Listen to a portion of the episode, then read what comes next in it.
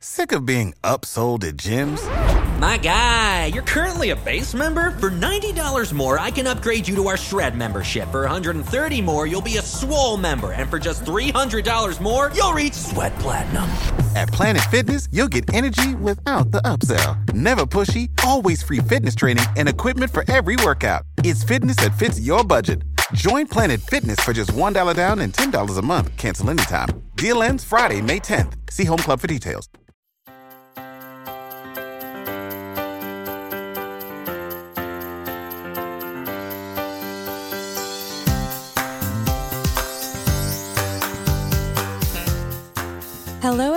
Everyone. Hi, friends. Welcome back to Barb Knows Best, the podcast. I am your co host, Michelle Maros, and I am sitting across the table from my mother, Barb. And it's a great day to be chatting with you, Mom. I know. I love it. Hi, Michelle. Hi, Hi. everyone. Hi. Oh, we're into the new year and it feels, uh, I don't want to say exhausting already, but it just feels like it's a lot. And I was talking with Michelle earlier this week and I was thinking, this is kind of the trend of getting into a new year because I think there's so much on our minds, so much on our plates, so many expectations we have. So I was thinking, Michelle, maybe we could do a an episode on expectations because I think we have very high expectations of ourselves, and especially something about going into a new year speeds up time, speeds up our expectation, Mm-hmm. makes us feel like, oh my gosh, I've got to do this, I've got to do that in order to feel like, you know, I'm productive or that I'm accomplishing something or that I'm worthy, all the things that start happening. It just seems to be on overdrive, I feel, in January. And then by February, maybe March, we're like, okay, this is another year. Let's let's figure out what to do. So I think it could be interesting. Yes, I agree. I feel like we've done something on expectations, but in this context, that sounds great. And to your point about the new year, it's funny because I sent you um, something the other day about, I think, like astrologically, this time right now, mid January, is also like an an opportunity to start the year. I, I was trying to find it as you were talking, but I got lost in the 8 million text messages we send each other. That's true. Um, but I think what I take from that is it's never too late to start again or to decide to do something differently or to start a new chapter because it's true. This is a common theme for us where you know, the end of a year, beginning of a new year feels very chaotic. And it was extremely chaotic for us this year. We were talking the other day where it was like, did the holidays even happen? Because I don't, I don't even feel like it did because there was just so much going on that I felt like we had to deal with. And then, you know, that carries into a new year. And it's like tying up all of the loose ends from the year before. And by the time you finally do it, it's February, like you were saying. And you know, And I don't even think that matters. it doesn't. That was my whole Oh, point. is that where you're going with that? Yeah. Because I don't. I was just starting to think. I'm sorry, I interrupted you. Go no, ahead. no, no. I, I was saying this is a. I feel like this happens every year, and so I'm like, the point of all of that is, who cares? Yeah. Because if it's happening, that seems to be. We often talk about, you know, noticing the seasons and the the rhythms of of your natural life and the flow of your life, and that seems to be our flow. And who cares? Like if we just maybe doing something about perspective or expectations because if we just start to change our expectations or our perspective of January, maybe like I know a couple of last I don't remember. Uh, we talked about that, you know, week between Christmas and New Year's. That's usually that week where you just get things done. Maybe January is that month of clearing out for refresh. I don't know. It's like you make your rules. We talk about who made the rules in life and why does January have to be the month to start? I actually saw an interesting meme or quote on social media the other day where it was like, you don't plant seeds. You plant, it was something to the degree of things don't bloom in winter, and we're in winter if you're in our hemisphere. So don't expect your life to be changing right now because this is the period of incubating and clearing out and processing and, and connecting and not blooming. And I liked that. Well, I think for sure we've talked about this idea. You, you, this is our winter, but if you live in South Florida, if you live in a warm climate place, it's not winter. And if you live in South Florida or a place that has a tourist base, it is busy as all get out in January. January is when all the people in the world come to South Florida f- for whatever, January, February, March, and then into April. So I think what I'm starting to do more of, and maybe this would be a great episode, and all of you listening, if you want to chime in on that, maybe send us a message, is that it, it's never too late. That George Eliot quote, it's never too late to be who or what you might have been. It's never too late for anything. It's never too late. I mean, it, yes, it can be too late. There are deadlines in life, but it's really never too late to start whatever it is you're wanting to do or planning to do because we we all bloom at at different stages and different times and have different feelings and different things are happening. So I think this idea of time, I'm starting to really pay attention to this. You know, you hear really deep psychological, spiritual people talk about time being an illusion or time being, you know, just a construct that was that was kind of put upon us.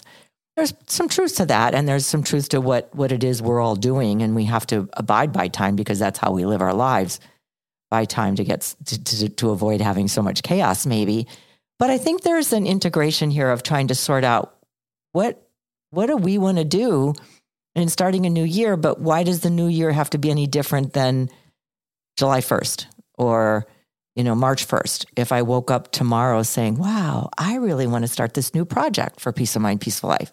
Well, I'm not going to wait till the new year. I might say, "Okay, maybe I'll start doing the little steps now."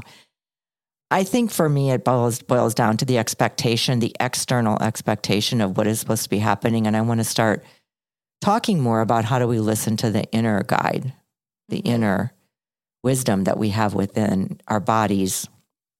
You know, I believe our bodies never lie. They're constantly telling us what we need to do and, and what's okay and what's not okay in terms of rest and and recuperation and all of the things. So that's just a good start to. I know I got like a little bit we're derailed. Talking all about other topics that we want to talk about, but that is not what we're talking about today. Because I think that people, in looking at social media and listening to all the messages that we get, I feel a lot of chaos and disruption and energy zapping and feeling like we're not worthy enough. I feel a lot of that coming through in some of the posts that I've read, but also in a lot of the messages. And I'm just, I just want to make sure that you're all always knowing you're always worthy and you can start any time that you want. And if you need another month to start the new year, take another month. If you need another rest or you need more relaxation or you need to travel a little bit more or whatever it is that you need, listen to your body and listen to your heart and follow that inner wisdom that you already have. Don't get caught in the trap of, everyone else is doing this, so I have to too. So be the what, boss of your own life. Yes, you are the boss of your life. So, what are we talking about today, Michelle? So, I posted something on Instagram uh, well, in December, and I think it's like the most engaged content that I've ever posted on my page. Obviously, your page goes bonkers every time you do anything in a good way. Yeah, no, it is. I think this went viral because it's it really it was so good. You know, we create content mostly based on our own experiences and the things that we've learned and lessons and personal situations. And it's always great when we share something that is going on for us that we hear is also going on for you because it does remind us that we're all living such shared experiences. But this one, excuse me, I did not necessarily expect to see the engagement and the feedback and the commenting and the um, agreement and the resign that it resonated so many people to that. That sounded weird when it came out. Resonated, yeah. yeah. Um, and so I was really thinking about it and I I wanted to talk about it on this episode because if it is a hit on the Instagram, I think it's something that people people need to hear. Well, I also think that we do everything that we share is based on our own experiences, but it's really kind of neat when it when we share something in the moment of us experiencing it, which is what this whole um, reel that you shared, this whole message that you shared back in December, and I love that when you sh- when we share something that we're, we're actually going through it or actually hap- happen happen to be feeling it, and I think sometimes that can even resonate more. So I, I'm loving this because it's Resonate. resonate. Yeah, you got it. I'm loving this topic because it's. I think it's always up for many of us, but we're just not aware of it Yeah. if you're doing this. And I'm really excited about talking about the idea. Should I, the idea, should I launch it here? The idea if you grew up in an environment where you felt like you had to manage other people's moods. And I just pause for a second there. There are many of us, there are hundreds of millions of us around the world that grew up in environments like that well, and, and mine was it could be uh, sorry it could be it, it could be um, a spectrum like it could be all the way to one end and all the way to the other and many may fall in the middle somewhere but for me it's all the way to one end. And so i am so excited to talk about this topic because i feel like that has been one of the major mos of my life. Managing other people's moods managing other people's expectations managing other people's issues. So I'm I really think that this topic speaks to everyone, depending on where you fall in the lineage of be, of how severely you manage other people's moods or how severely that it matters to you, what other people are doing and thinking, and how it how it affects you emotionally, physically, spiritually. yes. Um, so kind of going backwards a little bit, I think a lot of us do that without necessarily knowing that that's a habit that is draining and exhausting and overwhelming and ultimately not any of our jobs. And I hadn't even necessarily heard the name, the clinical name for it of emotional monitoring, which is that hypervigilance of feeling like you have to be on so much and so aware of every little mood shift, energy shift, um, body language, anything, because you feel like you have to be that intermedi- intermediary where you have to be the fixer to make everything okay. And it is interesting.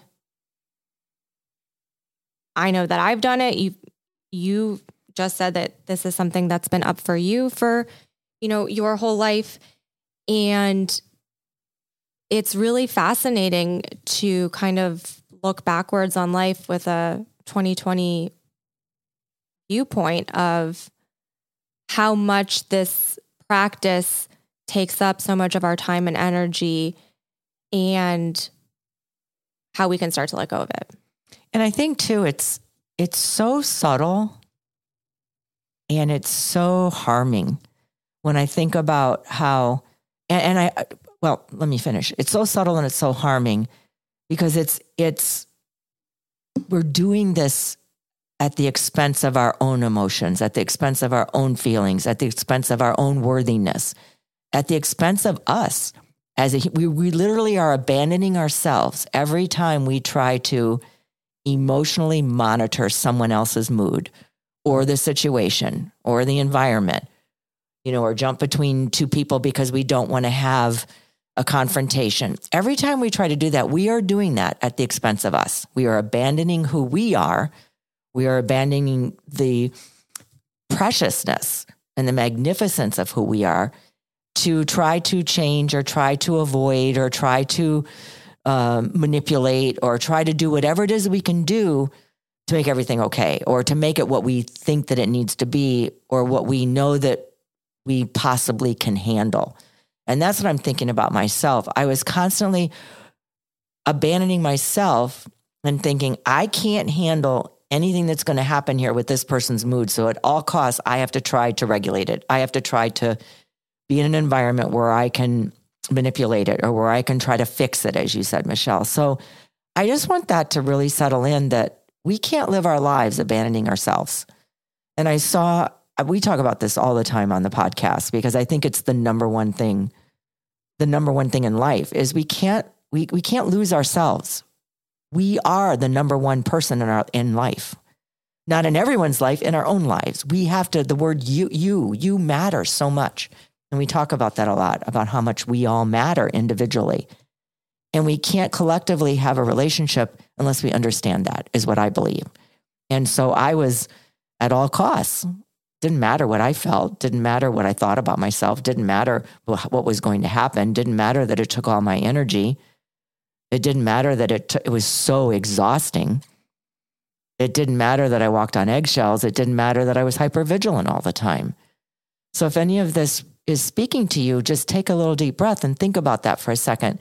How often you put your own safety or your own feelings or your own emotions or your own care aside at the expense of trying to manage someone else's mood or someone else's behavior, really.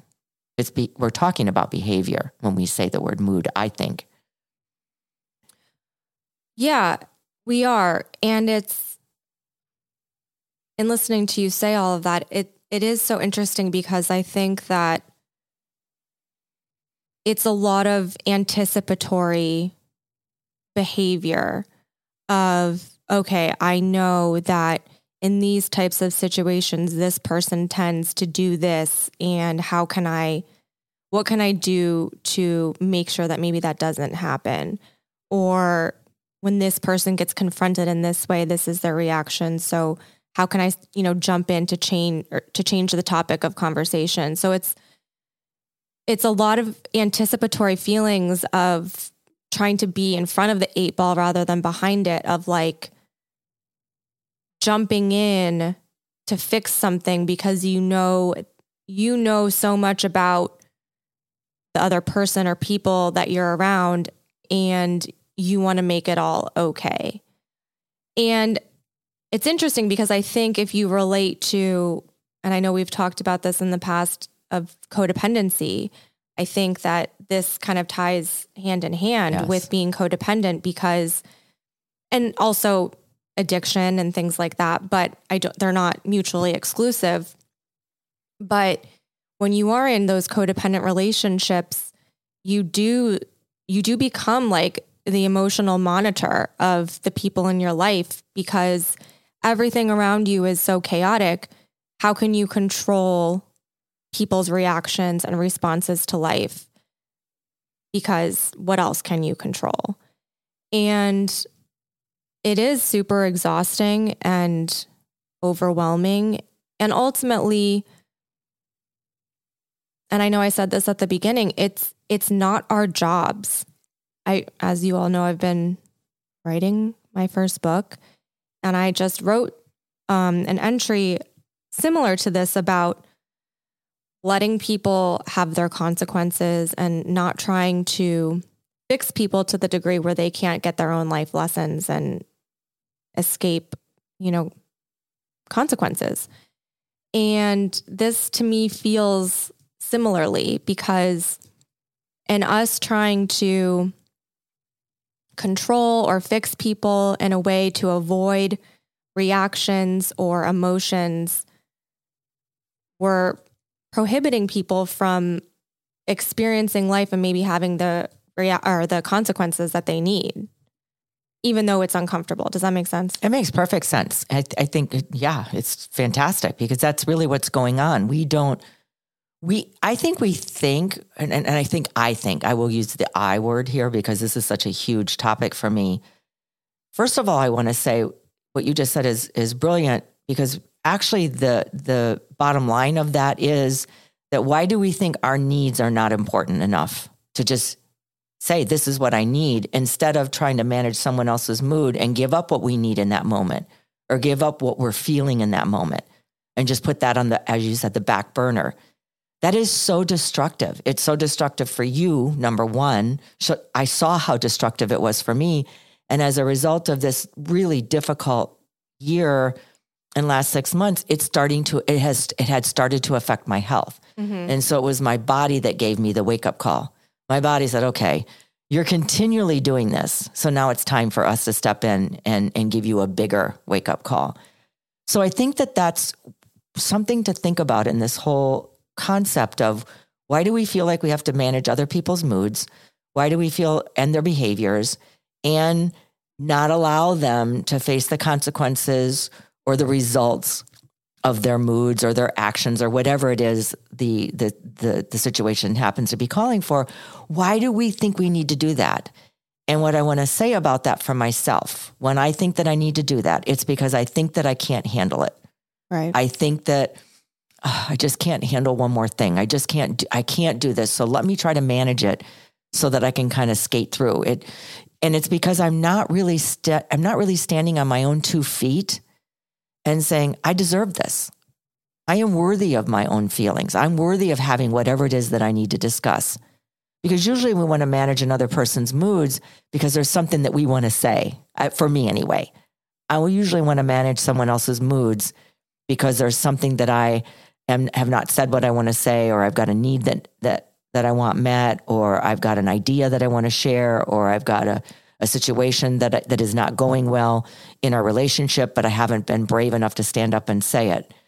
And what I what I want to say most about that, what I've noticed, and what is really serving me well in the past month, is that I think I'm doing this to decrease my anxiety, to decrease my stress, to decrease my load, or to decrease and whatever it is, to try to make things better. Oh, this is going to make things better, and I'm going to be able to breathe and I'm going to be able to handle things so much better, or everything is going to go better. When in reality, it's the opposite. And I think that's why my body stepped up and said, Hey, Barb, you're not listening here. You're not decreasing your anxiety. You're not decreasing your stress. You are compounding it. And now you have a hiatal hernia. when the doctor said, I went to the doctor and he said, We got to do a little um, endoscopy, and this is what you have. And, you know, and if you do any research on hernias or anything with the body, I think so much of it is due to stress. So much of it is due to stress. So I really think that this is such an important thing for us to be talking about right now because I feel like as we're, quote, starting a new year, although this can be done anytime, really start to take notice of, of how you are not how how are you putting yourself aside and abandoning yourself and your own needs and your own wants and your own emotions and your own feelings. And little by little by little, start saying, wait a minute, this is important. Let me see what happens if I just stand up and step up in a kind way, but a, but a strong way, an authoritative way, like own how you're feeling or own what you want to say and do the thing that I have to do that is really hard to do instead of trying to do the thing that I can never, ever do. And I could spend my whole life trying to manage other people's moods and never have accomplished or done or known my own brilliance and my own worthiness uh, till I get to the end of my life and then look back and say, whoa, what the heck was I doing? Which I said, I think to you the other day. I said, there's, to me, there's nothing more sad or more, um, I don't know, just overwhelmingly not okay than being at the end of my life, knowing that had I taken a step here or a step there for my own benefit or for my own needs or my own emotions, I might not be feeling like, wow, I didn't actually accomplish or I didn't actually do or I didn't actually say the thing or do the thing that I really, really wanted to. I can't think of anything more sad than that. I agree. On that note, let's take a quick break. Save big money when you start your next project today at Menards. Check out our great selection of garage and utility lighting options in stock, ready to take home today. We carry everything to help you illuminate whatever project you're working on. Shop garage and utility lighting products in store at your nearest Menards. You can also view all of our entire selection of lighting options today on menards.com. Save big money at Menards. And we are back. I agree. I agree with everything that you said. And you put a lot out there for us to think about and now digest and pick apart. And what's interesting for me with this topic is that I think there are a lot of different layers of it and levels of it and dynamics of emotional monitoring. And I think it can be very sneaky and insidious where you do just kind of fall into the habit and it almost becomes part of your personality. And of course, this isn't a judgment about you if you do this. It's obviously a protection and a safety mechanism to protect yourself or to preemptively push away any sort of discomfort or uncomfortable situations. And it's interesting that you were saying that you also think that it's because things that want to be said aren't being said. Because I think ultimately, in this dynamic of emotional monitoring, it's living in a false reality. Um, I think you or me or whoever the person is that's doing the monitoring knows what's true and is trying to create a different reality because the one that is the reality that's true is painful. So, how can I shift or manipulate the situation to create a reality that's not going to be so painful or dysfunctional or traumatic? And ultimately that I feel like that's denying what's true and what you say. I've been again in my book, I've been thinking about this a lot of and in my own life is that truth is the basis of all healing. That's one of my favorite things that you've ever said to me. And how can you heal or create healthy dynamics or relationships when you are constantly living in a state of false reality. And there's been a lot of instances for me in my life of now recognizing emotional monitoring, but they're uh, having a parental figure, not you, um, where I felt like I had to do this. And thinking back to so many instances in my life of kind of feeling like you have to prepare emotionally and even mentally and physically to go anywhere to think about what you're going to do if you need to step in to make the situation not uncomfortable or to even kind of run through your mind the scenarios of what could happen so that you can know what you're going to do if it does happen or have in your back pocket like ways like this is one of your um solutions is to, you know, change the subject. So having in your back pocket topics of things that you can immediately bring into a conversation that can change the subject if if it gets to a certain space. And you know, I think in society we often give people passes of like, oh, they're just like that, they're curmudgeons, or oh, they're just difficult people, or oh, um, They don't really mean any harm. they don't mean any harm, or oh, they had a really this has been an excuse I've heard a lot. They had a really traumatic upbringing, so they're they're damaged now. Um and that's why they are the way that they are.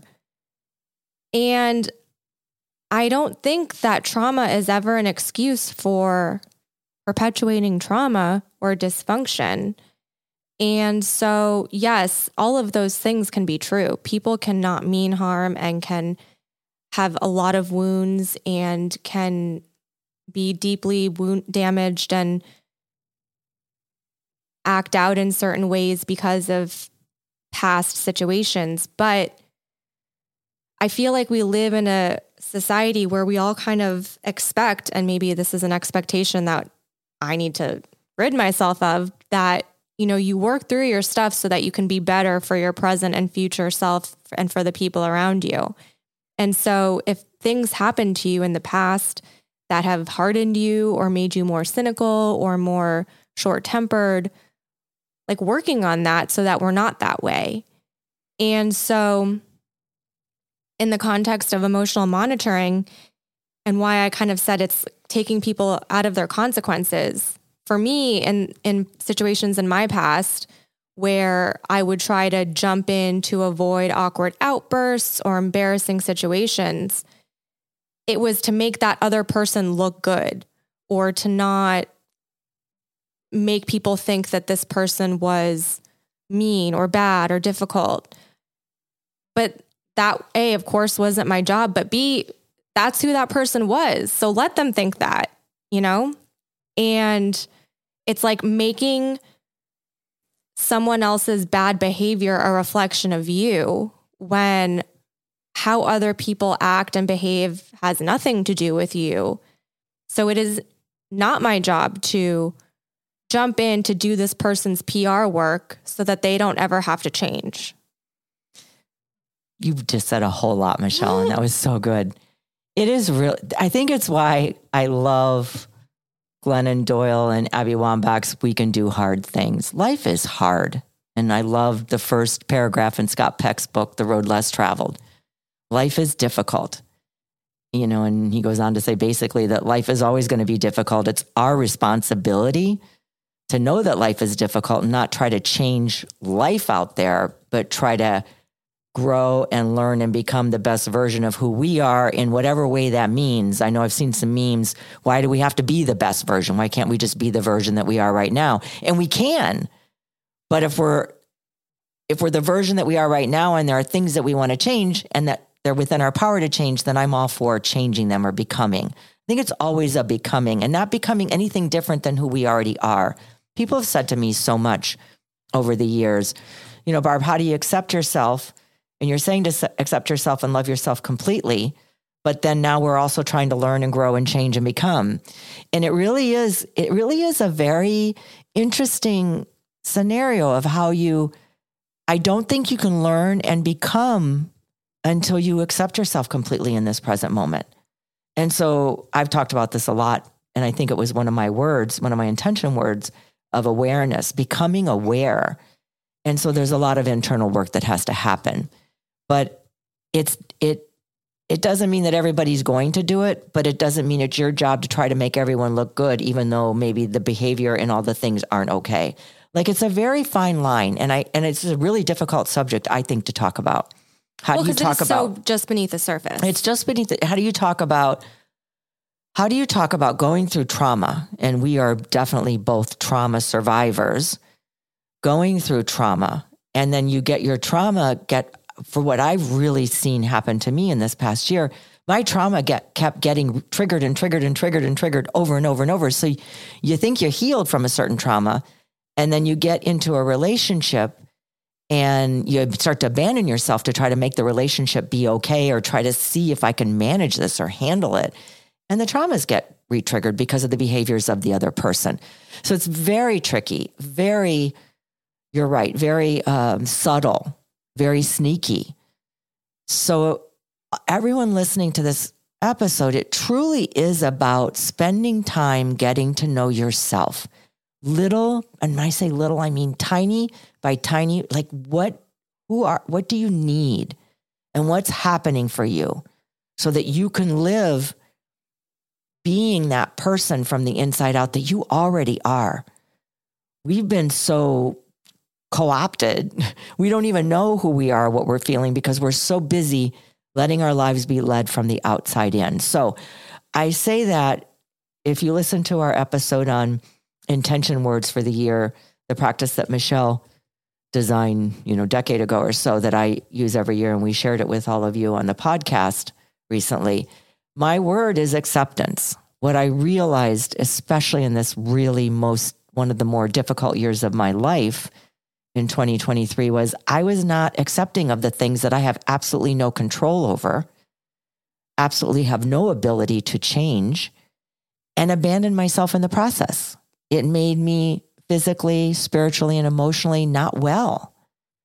So, this is what I feel like Michelle and I are trying to share today. And it's very, it's very hard, but we can do the hard thing little by little by little. We can start to wake up to the idea or the notion or the little bit of glimmer of that wait, if I start to feel my emotions and I start to actually know how I feel and know what I need and know what I want, I can't have it in a moment. No, it's going to take time, but it actually lays the groundwork for the path of me leading the happy, successful, wonderful life that I truly want to lead. Isn't that what everyone wants is to be happy or to be have some element of success and to really feel like we're owning our place here on this planet.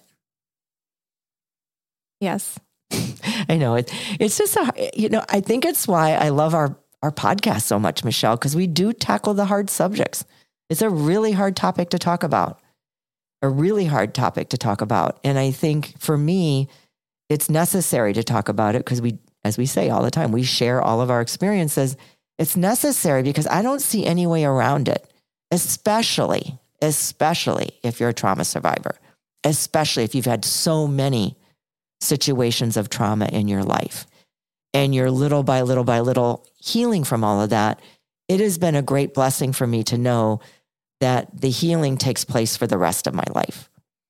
If I thought, you know, I was sexually a- abused as a child, if I thought I worked through that so many years of therapy, and if I thought my trauma would be done and I would be healed and I would kind of sail through life, I would be really miserable right now because that's not how life works.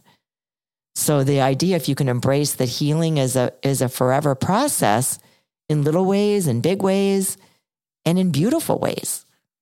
Like I feel like I'm going through a healing right now. And the the whole notion of coming into this next chapter of my life feels like I want to be more inward. And not that I wasn't inward before. That's what I'm trying to say. So don't think that you're one or the other. There's more and more integration, I think, that happens in our lives. I've integrated new experiences this past year that were really traumatic and really hard. So it's not like I'm starting over. I'm starting with this wisdom and all this knowledge and all this awareness that I've gained. And what I notice the most beneficial thing that I can do for myself this year is to accept the things that I cannot change and change the things that I can and put my energy toward things that I can and honoring myself instead of abandoning myself. And I think I just want to share one more thing before I stop talking here and give you a word in here, Michelle, is that I believe that the way we do this, when I say little by little steps, and when Michelle and I talk about how do we do this with a therapist, it doesn't have to be a therapist because I know some people don't have access to a therapist. It can be another person in your life that won't abandon you or that won't say, Hey, get over that. You're fine. Oh my gosh, you're such a great success. You know, you're a big success. What do you mean? You're fine. Someone who will really sit there and be with you and just allow you to share. Just being able to share my needs and my emotions and my wants is huge. Being able to share it. You you do your journaling practice, Michelle, giving your thoughts a home and putting it on paper. Putting it on paper or speaking it to another person makes it real. And then when we make it real and the world didn't come to an end, it's like, okay, I can stick my toe in this water and little by little by little say how I feel and not abandon myself and take care of myself and make me the number one priority in my life so that I can be strong and be there for the rest of the things that are and the rest of the people that are in my life. I love that.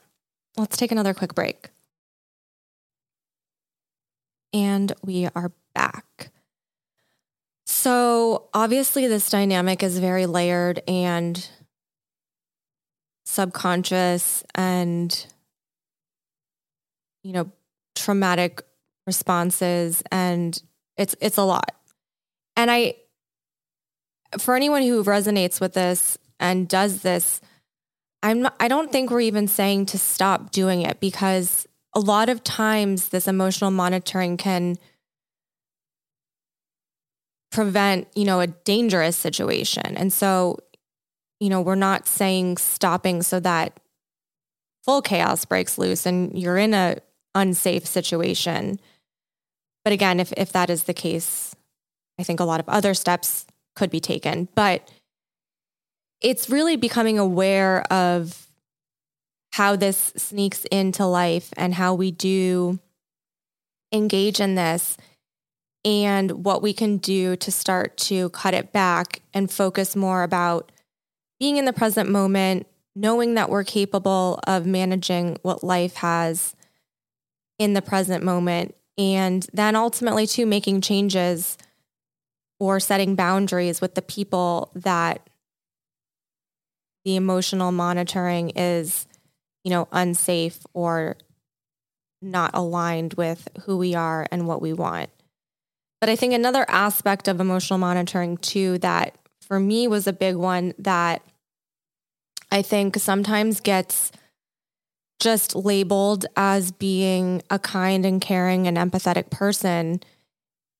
And I used to think that this was an aspect of me that was, you know, more admirable is, you know, always wanting to check in on people to make sure that they're okay too. So I, I, I feel like in my mind I have like an umbrella of this term, and then there's all these layers underneath.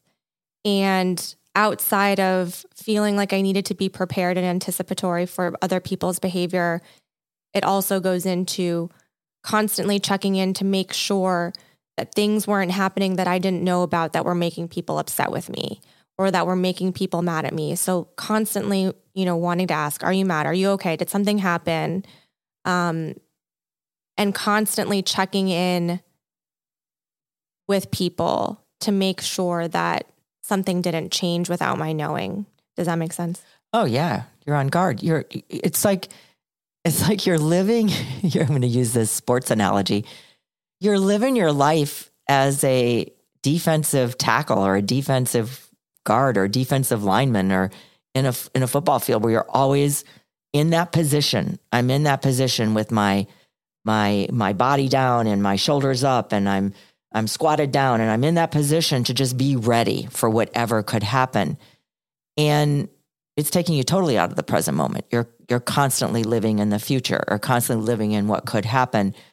And and I love what you said, Michelle, because we do have to protect ourselves. A lot of a lot can be a protective measure, which is which is a necessary thing sometimes. And I I really love what you just said when you said that you would check in with other people to see how they're doing, check in, see how they're feeling, so that things that that nothing caught you by surprise. Like you were one step ahead of everything, and you were constantly thinking about what can I do now to be ahead or to be aware. And I think what really struck me when you were saying all that, because it's true, and I've lived my life that way as well. What struck me and what changed my life to start moving away from that emotional monitoring and that and that being prepared for what's going to happen constantly on guard and living more in the moment knowing that I'll be ready for whatever the moment presents what helped me change that whole thought process was I'm a kind and loving and caring person. So I am checking in on other people, but when am I going to start checking in on myself? So what I would like to share with everyone listening is like just incorporate just if you did one thing after listening to this episode, if any of this resonates for you, just start incorporating a couple minute sit down with yourself and ask yourself how you're doing. I think I've shared this many times in these episodes and on, on in my own work. I'm constantly, Barb, how are you doing today? I wake up in the morning. How are you feeling today, Barb? How, what's happening for you today? Just doing the same thing, especially if you are such an em- empath or if you are a person that really does check in on other people a lot, check in on yourself too. Just add that to your mix. Just add that whole practice to your mix. Ask yourself how you're doing and then allow a minute or two to pass of quiet to, to let your heart or your soul or your presence within answer. You'll get the answer.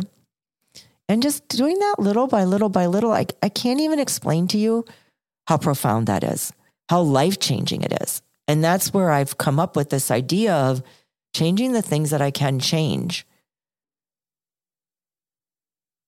And knowing that I have the strength and the ability to do it. Maybe not all at once, maybe not in a year, maybe not in 10 years, but having the confidence that I cannot abandon myself any longer. So, how do I start to integrate caring about what other people think because I'm, I'm, I'm still there wanting to protect myself or wanting to do the things that I need to do, but also caring about what I think.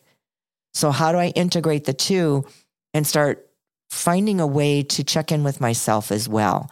You will find, I personally feel like you will find that life changing. And then when it starts to become a little bit overwhelming because you start to recognize, which is the case for me, then I needed to go get help. Or then I needed to talk to someone that I could trust and say, hey, this is what I'm feeling. This is how, this is what's happening.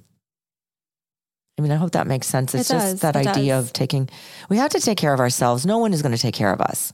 I mean, they, I don't mean that in a bad way. I mean, yes, people take care of me all the time. People, I have so many beautiful people in my life. Well, not so, I have people in my life that I really, no, I don't, I don't want to make it sound like I've got, you know, I've got people in my life that do. They care deeply about me and I love that and I appreciate it and I'm so grateful for it. But ultimately, I am the one responsible for making the decisions and taking the actions and knowing what it is I need to do. Their input is valuable and their love is more than needed and loved and appreciated. But ultimately, I have to integrate all of it into my life and say, okay, what is one step that you can take right now, Barb? Mm-hmm. And so that's why acceptance is huge for me right now. How can I accept the things that I cannot change and really work on the things that I can and start to notice what is my reaction? How is it affecting my body? How is it affecting my mind? How is it affecting my spirit? How it is it how is it affecting my energy? And it's it's little by little by little you start to come out of some of these places where I'm emotional monitoring just out of habit and really not out of any protection or any kind of necessity. That's what I've noticed for my life. Yeah, I mean, I think if you are someone who has picked up the habit, you do shift into doing it out of habit and as a control mechanism. You know, you can't, we can't control anything, but we can, a lot of us want to try. And obviously, this is a response to trauma and dysfunction and chaos, but we think that if we can do one little thing or say one little thing or jump in a little bit quicker, we can prevent so- something from happening that we don't want to happen. And as we know, we can't control the external world or we can't control other people. We can't control other people's responses or moods. And how can we stop trying? And what can we do to be more in the present moment, knowing that you can manage what what comes up moment to moment and feeling your feelings and noticing when it comes up and noticing when those impulses come up to try and micromanage or control or jump in or be hypervigilant or to want to check in. And separately, just to bring this aspect of emotional monitoring up because this came up a lot in the comments of my Instagram post. I saw a lot of parents saying that this is how they are with their kids, especially young children. Um, and I think that that is a little bit different. Um, I think when you have young kids, you have to monitor and be hyper vigilant of what they're going to do and how they're going to respond um, because you're not dealing with full fledged adults, right? I mean, I guess I'm not, I wanted to bring this up because this came up a lot and people were asking questions, but I'm not a parent, so I can't necessarily speak to that. Well, I think, I personally think as a parent, allowing your children to feel comfortable and safe to say how they feel. Maybe like young, young, so, young children, So I, same. babies. Well, you mean if they're not talking? I don't know. Yes, I, I always play devil's advocate. you know, babies, you just you hold them and you hug them and you and you you give them the warmth and the and the security that they're. I think for me, what my my view of it, and I've heard this from many therapists because I've talked to so many over the years, is that a baby wants to know that they're safe. That a baby wants to know that the parent's there, that someone's there. Who is the person that's that's my safety? Because they have no ability to be able to take care of themselves. As a baby, we don't take care of ourselves. Our parents are responsible for taking care of us, or our the guardians, or whoever the grandparents or the guardians, or the the community family, or whoever that is. They they, they I feel like babies need to know that there is an another person or an entity out there that's taking care of me. But then as we grow to be you know, little kids and teenagers and all of that, I feel strongly about I it was never safe for me to say how I felt ever. I don't think I ever, I don't remember one time as a child telling my parents how I felt. I don't even think I felt my feelings, you know, i.e., you know, 20 some years old, I'm bulimic, you know, because I really believe that stuffing your feelings and stuff and bulimia have go hand in hand, which is what I learned in treatment a lot and through all the therapy that I've had that if we don't feel our feelings and we don't if we don't feel safe enough to say how we feel in an environment that is necessary to be safe, which is our family structure, whatever that looks like, it's a recipe for all the things that we're talking about.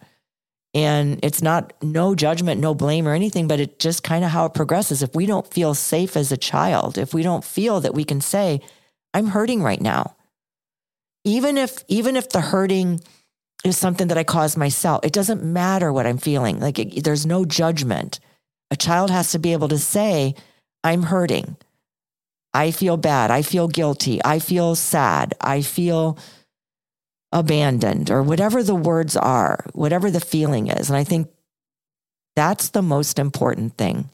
And I think if children can't feel safe or comfortable doing that as they grow up, they end up, in my view, which is how I ended up. So I always only bring it back to myself. I'm never, I'm never, I'm never trying to imagine what is happening because I'm not a doctor. I'm not a therapist. I'm not a psychologist. I'm just sharing my experiences of all the things that I've been through in my view, I'm going to constantly be afraid to say how I feel. So I'm going to constantly be afraid of feelings.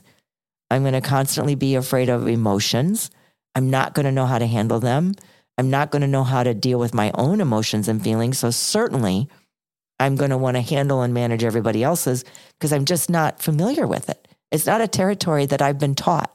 It's not anything that I've been a part of. You know, I can see all the emotions of other people in the external world or in my family structure that don't feel very safe or that don't feel very comfortable or that don't feel good. So I learn how to not even feel my own feelings because they don't seem to matter because I don't even, I don't have the ability to be even, to, don't have a, a forum to be able to talk about them. So now it becomes my job to handle everything out there. And I think that for me, I think what happened to me is everything in my life from a young girl onward until I went into treatment at 28 years old was externally driven. Nothing was internally driven. Nothing. Nothing. It was always about how do I manage the outside world? How do I get other people to know that I'm worthy, to know that I'm smart, to know that I'm successful? And everything was driven on what do I have? How can I how can I show people how good that I am or how smart that I am. And that, I mean, it works for a while. I think there are very, I was very successful. It works for a while, but it certainly can never be sustained in life. That's why I say the body, there's a book, The Body Knows the Score, but I, there, the body doesn't lie and the body will eventually catch up and, and say, and wear out and not be able to handle all the stress or not to be able to handle all the emotions because you're not you're not allowing the emotions to be felt. And just I just said a whole bunch of stuff here that I, I don't know if it made any sense because it's it's talking about a lot of things though that need their own space to be talked about because it's Yeah. a lot. No, it's so I want all of It's you to know very this is a lot. It's a lot, a lot. And I hope we haven't said anything that triggers you that says, oh, you know, when I say the body never lies, it doesn't mean that we cause ourselves to get sick. I don't, I- I never ever, because I don't believe that. I believe that when we don't take care of ourselves emotionally, the body can get weaker. The body can get more worn out and not be able to handle maybe all the things that might be coming its way. Yeah. Uh, we don't, but because stress, I, I remember going to the doctor doing my annual physical and, you know, when I got diagnosed with this hiatal hernia and all of that. And he says, I know him forever and I just love him so much. And he says, you know what, you know what exacerbates all this, Barb? And I said, sure. I said, stress. He goes, yeah, I know you know that. So what are you doing about it? and we laughed a little bit. And I said, I'm working on it. I'm working on it. And so I think having people like that in your life that, yeah, I know, but you don't have to make me feel bad about it, or you don't have to say, and we're not here to say any of that. We're just here to say, we're here to be there for you. Like be that person that you can say, yeah, I know, I know why this has gotten worse because of my stress level or because of my my uh, overwhelm or whatever it is. It- and I think I'll share this one more thing. One of the things, I don't know if I've shared this before, and this is my year for sharing a lot of personal stuff. I was using the word overwhelm a lot in this last chapter, this last, you know, quarter of 2023. And I had this brilliant, brilliant person, and she's such a sweetheart. I wouldn't necessarily call her a friend, but she's just someone that I look up to a lot. And she said to me, You are not overwhelmed, Barb. You are putting all of the pieces of yourself back together. You are putting those pieces in this little area where you abandoned yourself here, in this little area where you forgot to love yourself more here, this little area where you um, thought you weren't worthy enough here. So you had to do an action that wasn't necessarily in alignment with what you would do. You're just calling all of those beautiful, loving pieces of yourself back home. And that's a lot. So don't use the word overwhelm, Barb. Use the word that you're just bringing yourself back whole again. In an, any area where you felt like you've abandoned yourself or where you felt like you didn't take as, as much care or you were too externally driven with trying to emotionally monitor someone else, you're now coming back home. Yeah. I agree. So I think this was part one. I think we need to do a part two. And I know I say that a lot, but I would love to do a part two. It's your world, Barbara. We're just living in it. No, that's not true. It's all of our worlds. I just think that this is a very freeing. For me, it's been a lot of freedom to talk to all of you about this. And I think it's very, I know, not I think, I know that I appreciate and I love you all so much to have this platform just to be able to riff on these most important, very deep, very difficult topics. So thank you so much. And Michelle, Thank you. there are no words for me to thank you enough for being you. Thank you all for being you. Thank you for being you. I think the biggest thing that I took away from the Instagram post, and hopefully everyone here listening to this conversation, is being able to give words to the sensation or the feelings to know that what that this dynamic is happening and that there's something that you can do about it and you it's like what is a Bernie Siegel name it to ta- Dan Siegel Dan Siegel. Dan Siegel, name it to tame it. Um, giving things a name to have the awareness to know when you want to do something differently, and being able to name it for myself was was a big personal shift. And hopefully, we'll continue this conversation, like you said.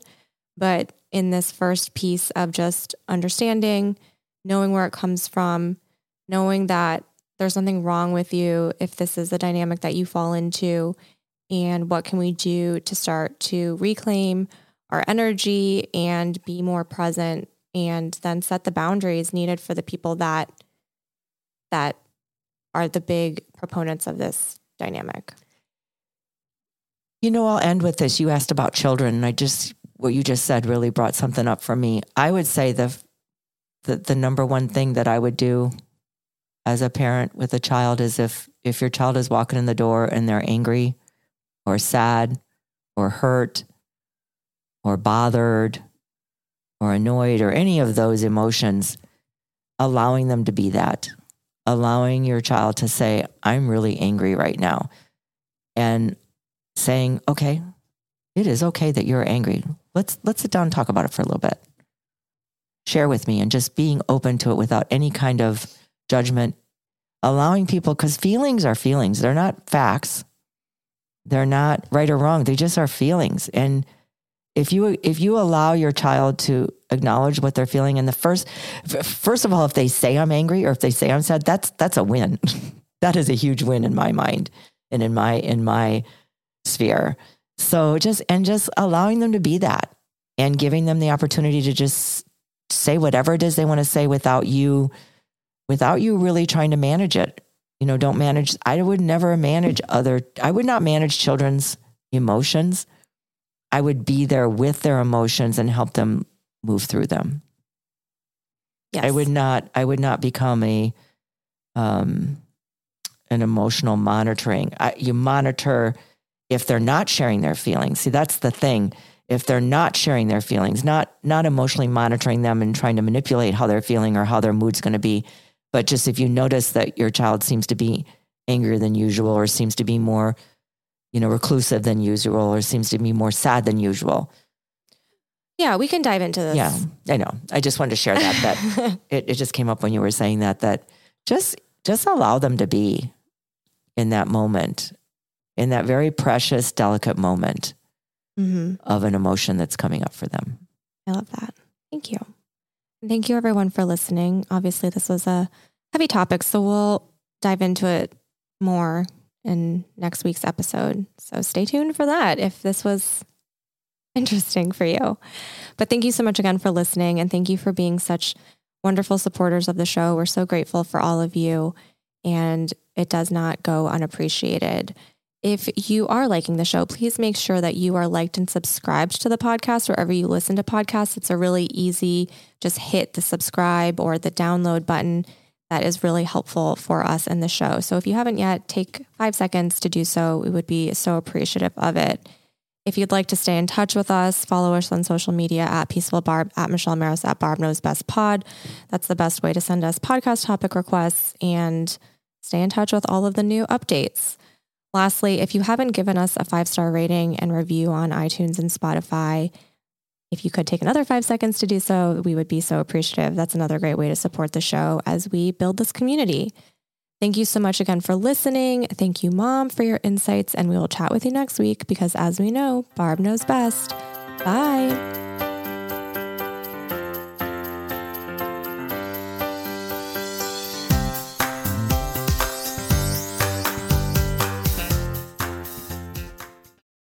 Without the ones like you, who work tirelessly to keep things running, everything would suddenly stop. Hospitals, factories, schools, and power plants, they all depend on you.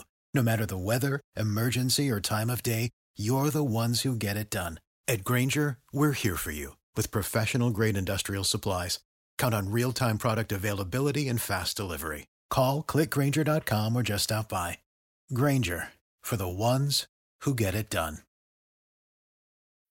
When you need mealtime inspiration, it's worth shopping Kroger, where you'll find over 30,000 mouthwatering choices that excite your inner foodie. And no matter what tasty choice you make, you'll enjoy our everyday low prices, plus extra ways to save, like digital coupons worth over $600 each week. You can also save up to $1 off per gallon at the pump with fuel points. More savings and more inspiring flavors make shopping Kroger worth it every time. Kroger, fresh for everyone. Fuel restrictions apply.